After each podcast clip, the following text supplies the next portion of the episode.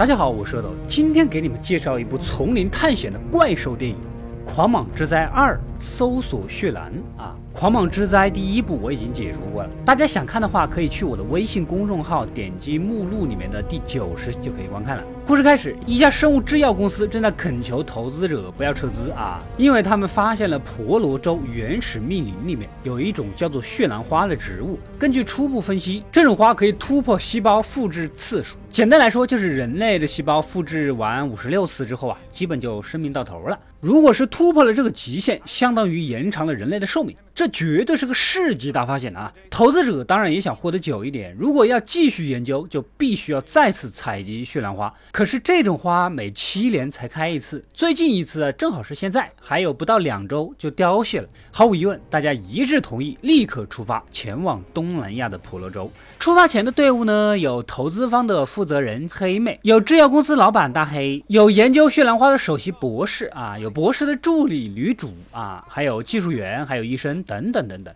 来了之后才发现，现在正值雨季，水位上涨，航行危险，所有的船都不敢开。但是这种花七年才开一次，机不可失，没办法，只有花大价钱雇了一位在此隐姓埋名的船长，也就是我们的男主了。技术员用导航很快就找出了去上次探险队采摘雪兰花地点的最佳航道。夜晚，大雨引起河水上涨，男主身为船长，为了安全起见，准备改变航道。不过这样就会耽误两天的时间。这个时候，博士悄悄地以加钱的方式私下要求男主继续前进。这就是男主这个老美不对的了啊！别人给你加钱，你就能不顾这么多人的生命安全了吗？啊，还有没有原则？亏我还叫你一声男主，一点都不伪光正。这种事当然是要坐地起价呀，得加钱。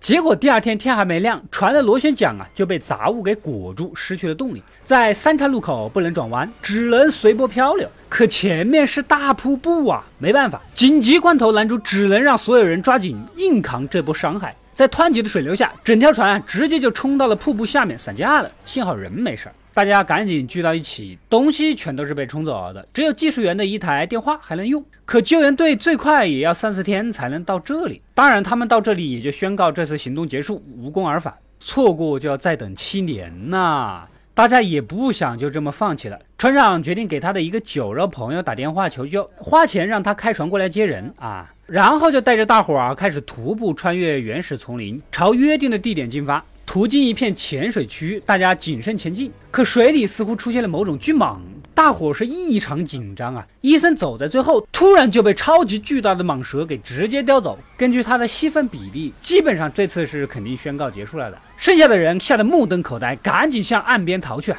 所有人都不敢相信刚才的景象，都在打退堂鼓。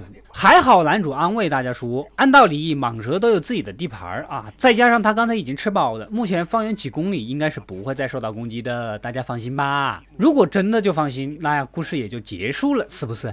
博士依然提议啊，咱们继续找血兰花。大家还是决定先登船再说，花不花的事情先放到后面，继续赶路。公司老板大黑发现技术员背后怎么这么多蚂蟥啊？难不成是刚才水里附着在身上的啊？大黑自己还差一点被一种麻醉小蜘蛛给咬到。看来这片丛林真的是危机四伏啊！另一边，男主的酒肉好友王老汉船开得好好的，突然就遭到了巨蟒的攻击。导致小船像无头苍蝇一般的撞到了礁石上，爆炸了。男主这波人呐，又傻眼了，跑这么远过来，结果船又没有了，只好在残骸里捡捡能用的东西，维持一下生活。这样子，男主的副手是本地人，告诉大家这附近正好有一个原始部落，如果去找他们，也许能借条船，也说不定了呢。结果是没走几步，就发现被吐出来的王老汉的尸体，也就是说，吃王老汉的巨蟒遇到了危险，所以把王老汉给吐了。说明这附近不止一条巨蟒啊，肯定还有更大的。现在正值交配季节，所有的公蛇都会朝向母蛇聚集，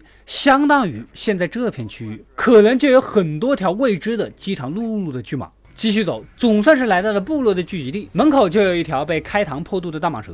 显然村子也被巨蟒给袭击过，剩下的人呢，估计早就跑了。男主等人只好拆房取木，准备做竹筏，然后离开这儿。这个时候，博士在水缸上面啊，发现了一个奇怪的雕刻，画的正是巨蟒张开大嘴吃血兰花。难道这些巨蟒一个比一个大，正是因为吃了血兰花的原因吗？也就是说，血兰花确实有延长寿命的功效。这样一来，博士更不可能放弃了，他一定要抓住这个扬名立万的好机会。可是现在已经死了两个人，所有人都不愿意继续冒险。哎，竹筏很快就做好了，老板大黑在一旁单独收拾东西，无意间就发现了博士捡的东西里面呢有手枪和电话，有电话竟然不说出来，害得大家苦苦逃命。大黑是气愤不已，果断拿起电话就准备拨打幺幺零。博士当然是不会让他得逞啊，趁机直接放抓到的毒蜘蛛咬了大黑，将大黑弄了个全身麻痹，动弹不得。随后女主也发现了大黑的异样，赶紧找男主几个来帮忙。一回头，一只巨蟒盘在房梁上，正好吃了大黑。几个人跑过去，已经为时已晚了。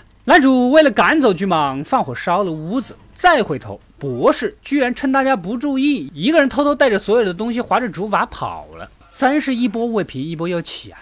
待在这，迟早会被巨蟒给吃掉。女主提议，河流是弯的，如果他们直接穿过丛林，抄近道去截住博士，就有可能抢回竹筏啊！说干就干，跑了一段，一个不留意，大家一起滑入了一个山洞之中，周围还有蟒蛇的活动声响。技术员磨磨唧唧的掉了队啊！不过男主的副手过来找他，结果就被水里的巨蟒给袭击而死，躲不开好莱坞电影里面亚洲人必死的套路。谁来拍部国产片，开场把欧美人全弄死，让我们出出气啊！男主这边也找到了出口，大家拼了命的往出口爬，技术员呢就落在后面，本来被卡住了，差点就被巨蟒给咬死。就在关键时刻，女主抓起砍刀，手起刀落。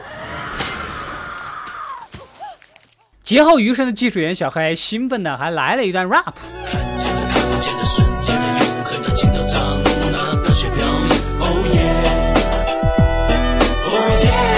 所以我说了，人不能太得意啊，容易翻船。技术员绕蛇绕到一半，就被另一只大蟒蛇给绕走了。大家赶紧追上去，关键时刻，男主一记小李飞刀正中蛇头，救了技术员一命。有这水平，早点拿出来呀，害得大家到处跑。另一边，博士呢也找到了血兰花，男主几个人也正好找到了竹筏。此时，博士黄雀在后，拿枪指着大家。男主又想偷偷的用小李飞刀，结果就被博士一枪打中，身体力行的教育了天真的男主：武功再高也怕枪啊！原来博士是想让女主去木桥那边采集血兰花，因为下面竟然全是正在交配的蛇群。由于生物书里面没有说，不知道蛇的漏点在哪里，所以这一段我是真的不知道在哪里打码。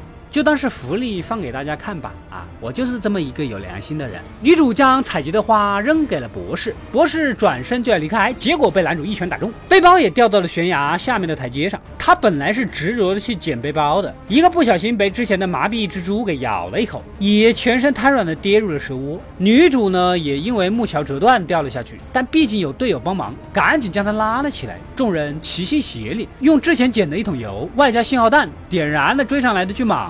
被火烧的那条巨蟒掉回蛇窝，最终爆炸，导致泥石流淹没了整个蛇窝，也毁掉了悬崖上的血兰花。最终的最终，四个人劫后余生，乘坐着竹筏，心有余悸的向家的方向划去。显然呐，无论如何，他们再也不会抄近道了。故事到这里就结束了。本片是《狂蟒之灾一》的续集。但是跟一呢又没有直接的关系，算是两个独立的故事。而且电影中啊，巨蟒的镜头很少很少，但是并不会觉得很乏味，还是值得一看的啊！恐怖惊悚片的精髓，并不是让观众什么都看得到，而是让观众知道却看不到。因为相比而言，未知的恐惧才是真正的恐惧。我是阿斗，一个让你沉迷于故事的讲述者，浓缩电影精华又不失它本来的魅力。扫描二维码，添加我的微信号。除了能第一时间收到更新，更有独家解读的视频等待你的发掘。扫描它，然后带走我。